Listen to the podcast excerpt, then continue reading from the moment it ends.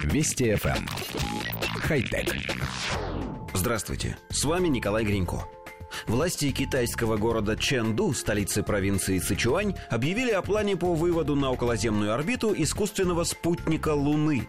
Местные СМИ со ссылкой на китайских инженеров сообщают, что запуск спутника с иллюминацией должен будет состояться в 2020 году.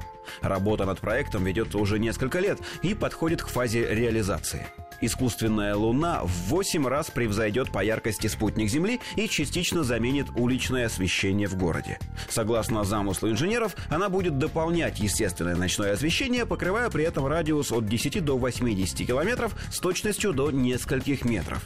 Аппарат оснащен зеркалом, которое будет перенаправлять солнечный свет на нужную область. Управление спутником будет осуществляться удаленно. Подсветка будет регулироваться так, чтобы освещать только Чэнду.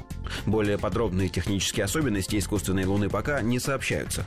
По словам инженеров и чиновников, технология позволит сэкономить на электроэнергии, которая тратится на уличное освещение.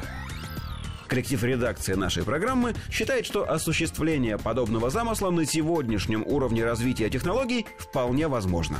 Спутник способен выйти на орбиту и развернуть там отражающую поверхность, которая направит гигантский солнечный зайчик на отдельный город, а команды с Земли будут управлять зеркалом так, чтобы пятно света находилось точно в пределах населенного пункта.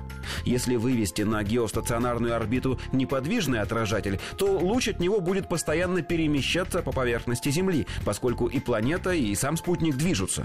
Чтобы удержать пятно света в необходимой точке, нужно постоянно корректировать положение зеркала, поворачивая его по мере движения. Днем солнечные батареи спутника будут заряжать аккумуляторы, а ночью запасенная энергия будет тратиться на поворот зеркала. Так что никаких серьезных технических трудностей не предвидится. Тревогу бьют, как бы странно на первый взгляд это не звучало, экологи. Они считают, что от изменения циклов освещения пострадают растения и животные, обитающие в черте города, а в конце концов и сами горожане, организм которых будет сбит с толку. Однако на Земле есть, например, города за полярным кругом, в которых условия освещения еще более необычные. И ничего, люди как-то живут. В общем, пока не очень ясно, что из всей этой затеи получится. Может быть, вообще ничего. Хотя... Вести FM. Хай-тек.